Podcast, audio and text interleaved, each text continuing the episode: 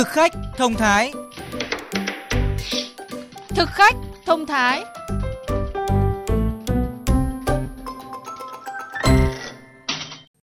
Bột whey là một cái loại chất đạm protein quý, nó được uh, tách chiết ra từ sữa, dùng cho những cái người có nhu cầu đặc biệt. Protein của whey này ấy, thì nó được hấp thu và đồng hóa rất là tốt, nó cho hiệu quả nhanh hơn so với những cái thực phẩm thông thường.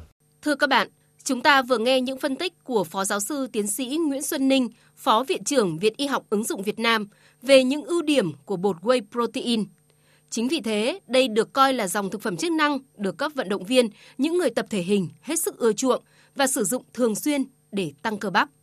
Tôi thấy là ngồi thẳng Thế bạn Tuấn đẩy lên.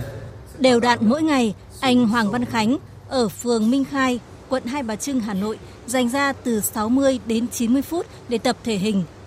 Thế nhưng chặng đường để có một cơ thể đẹp như anh mong muốn xem ra vẫn rất khó. Tập gym thì trước hết là để uh, cơ thể nó khỏe mạnh và mình cũng mong muốn là có được cái cơ bắp nó cường tráng. Mình uh, tập đều, thay đổi các nhóm cơ. Nhận được lời gợi ý từ các anh em cùng tập thể hình là sử dụng bột whey protein thúc đẩy nhanh quá trình giảm cân, tăng cơ nên anh Khánh đã mua và sử dụng thử. Các cái vận động viên chuyên nghiệp ấy, thì mình được nghe nói là uống thêm cái cái thuốc để nó tăng cường uh, cơ bắp. Một số bạn bè của mình có dùng cơ bắp của họ cường tráng ấy.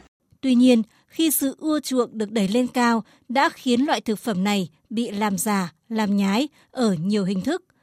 Anh Hoàng Vinh, một người đã nhiều năm sử dụng whey protein cho biết. Mình lên mạng online đi, mình mua từ một cái người bán cá nhân bán lẻ thì mình không thể nào biết được rằng cái sản phẩm đó nó có chất lượng nó có chính hãng hay không ngoài ra những cái người đó chiết ra những cái túi rồi bán giá mình không biết là người ta trộn cái vô đó lúc đó thì mình thiệt chứ ai thiệt Giá thành của các sản phẩm whey protein phụ thuộc vào hàm lượng protein và độ tinh khiết.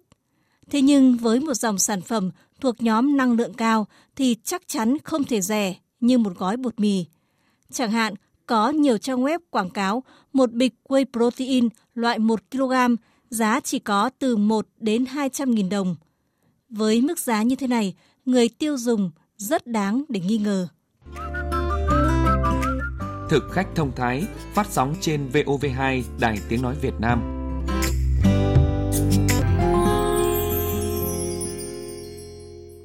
Thưa các bạn, pháp luật nước ta đã có những quy định rất cụ thể về quản lý thực phẩm chức năng có tác dụng bổ sung dinh dưỡng. Tuy nhiên, whey protein vào thị trường theo đường chính ngạch bán tại các cửa hàng đại lý có đăng ký kinh doanh thì ít, mà chủ yếu là sách tay hoặc trôi nổi không nhãn mác. Và trong cuộc trao đổi với phóng viên chương trình, Phó giáo sư tiến sĩ Nguyễn Xuân Ninh, Phó Viện trưởng Viện Y học ứng dụng Việt Nam cho rằng, việc sử dụng các loại thực phẩm chức năng một cách dễ dãi sẽ mang lại hậu quả khó lường. Mời quý vị và các bạn cùng nghe. À, một cái vấn đề nổi lên hiện nay là thị trường bán sản phẩm bột uôi thì đang thiếu kiểm soát. Bác sĩ nhận định như thế nào về cái tình trạng này ạ? Đúng vậy, cái sản phẩm whey hiện nay thì được quảng cáo tràn lan ở trên mạng với rất nhiều hãng à, khác nhau. Chất lượng thì không có người kiểm chứng, thật giả lẫn lộn. Đến chúng tôi nhiều khi cũng hoa hết cả mắt lên. Chưa kể là toàn nhãn mát chữ nước ngoài, rồi thì hàng sách tay, rồi chữ Nhật, chữ Hàn, rồi thì đủ các kiểu. Nhiều người thì cứ nầm tưởng rằng là của nước ngoài là tốt. Thế nhưng mà tôi nói không phải đâu ở nước ngoài cũng rất nhiều đồ dởm mà có khi nó được sản xuất từ Việt Nam nó đưa ra hoặc người ta đặt sản xuất từ cái đồ dởm ở nước ngoài sau đó nhập trở lại vào Việt Nam cho nên là chúng ta phải hết sức chú ý. Xin bác sĩ phân tích là các cái sản phẩm bột uôi mà bị trà trộn và kém chất lượng thì có thể gây ra những cái nguy cơ gì đối với sức khỏe của người sử dụng ạ? Có thể gây ra rất nhiều những nguy cơ khác nhau từ nhẹ mà cho đến nặng. Đầu tiên ấy, không ai chịu trách nhiệm nếu như khi ta sử dụng có vấn đề xảy ra. Vì hàng trôi nổi trên thị trường mà. Nhẹ thì không thấy được cái hiệu quả mà mình mong muốn. Nặng thì có thể sinh ra những cái bệnh tật do những chất phụ da những chất kích thích không cho phép người ta thêm vào trong sản phẩm để thấy hiệu quả. Thế nhưng mà lại mang lại cái tác dụng rất có hại khác cho cơ thể. Mà trong chuyên môn chúng tôi gọi đây là những chất cấm hoặc là chất doping hoặc là nói nôm na là ví dụ người ta có thể sử dụng một số cái sản phẩm tăng cơ để cho lợn cho bò thì tăng cơ người ta cũng sẵn sàng có thể cho thêm vào trong cái bột ôi này để thấy tác dụng ở trên người. Thế cho nên là à, chúng ta phải hết sức chú ý có thể thấy cái hiệu quả. Thế nhưng mà một vài tháng sau là bắt đầu sức khỏe suy sụp do hậu quả có hại của những cái chất này người ta đưa đưa ra. Bằng những cái quan sát thông thường bên ngoài ạ thì liệu người tiêu dùng có thể nhận biết được những cái sản phẩm thật giả hay không ạ thưa ông? Phải nói rằng cái này nó tùy thuộc vào cái kiến thức của người tiêu dùng. Nếu chỉ nhìn một cách qua loa trên nhãn mác nào là đánh giá vỏ đẹp, nhãn mác đẹp rồi thì ờ, quảng cáo ờ, hay ờ, hoặc là giá cả như thế nọ thế kia thì thường là chúng ta sẽ bị dính ngay và chúng ta không phân biệt được. Đa số khách hàng hiện tại của chúng ta là dừng ở cái mức là tham khảo giá này, nghe quảng cáo này, thấy được là được. Thế thì cái đấy là sẽ bị dính phải đồ kém chất lượng. Thậm chí cái hàng thật và hàng nhái nó chỉ khác nhau một tí tị thôi. Nhưng vì chúng ta không dùng thường xuyên, đấy cho nên là chúng ta ờ, không phân biệt được cái việc đó. Chúng ta có thể nhận biết cái sản phẩm chất lượng và kém chất lượng bằng những cách như thế nào ạ thưa bác sĩ? Thứ nhất là phải nâng cái kiến thức ờ, người sử dụng sản phẩm của mình lên, biết đọc được cái nhãn mác tốt nhãn mác chuẩn nó là như thế nào thường những cái công ty lớn và công ty nghiêm chỉnh người ta có cái nhãn mác rất đúng theo tiêu chuẩn đọc vào một cái là hiểu ngay rõ ràng mọi thứ cho khách hàng cần. Thế còn mấy cái anh mà nhãn mác dởm thì anh cứ công bố một cách chung chung, lẫn lộn. Mấy cái thông tin về điện thoại, nhãn mác, email, địa chỉ hoặc là số đăng ký là các ông làm dởm đến lúc tra vào đó là không có. Cái đấy là cái thứ nhất, cho nên chúng ta phải biết cái kiến thức đọc nhãn mác thực phẩm.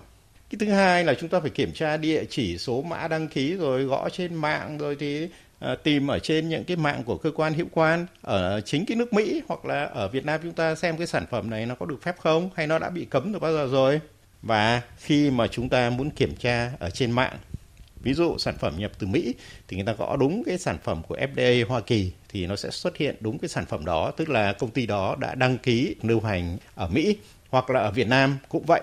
Và à, trên những cái mạng này người ta công bố những cái sản phẩm nào không đạt tiêu chuẩn đã bị xóa khỏi à, danh mục à, lưu hành à, vân vân thì à, chúng ta phải hết sức chú ý cái đó. Và cái cuối cùng thì ai cũng biết rằng là thôi khó quá không tin vào cái trình độ của mình. Thì gọi điện cho người thân cho chuyên gia để tư vấn về sản phẩm và cái phòng khám dinh dưỡng của chúng tôi thì hàng ngày nhận được rất nhiều những cái ờ, thông tin mà các bạn hỏi về sử dụng sản phẩm thực phẩm chức năng bổ sung như thế nào thì chúng tôi sẵn sàng tư vấn cho các bạn về cái vấn đề đó. Vâng ạ, xin trân trọng cảm ơn bác sĩ. Tại sao? Thế nào? Tại sao? Thế nào? Ăn mặn thì ăn cũng tương đối, không chấm thì không chịu được. Nói về ăn mặn thì tôi ăn mặn lắm. Luôn luôn trong bữa cơm nào cũng phải có nước mắm. Nó ăn nhạt không nốt nó không vào. Các bạn thân mến, chúng ta thường nghe nói ăn mặn là một trong những nguyên nhân dẫn đến bệnh tăng huyết áp. Nhưng bạn có biết rằng ăn mặn có mối liên quan đến nhiều bệnh lý khác, trong đó có cả ung thư dạ dày. Tại sao thói quen ăn mặn lại có nguy cơ cao dẫn đến căn bệnh ung thư dạ dày?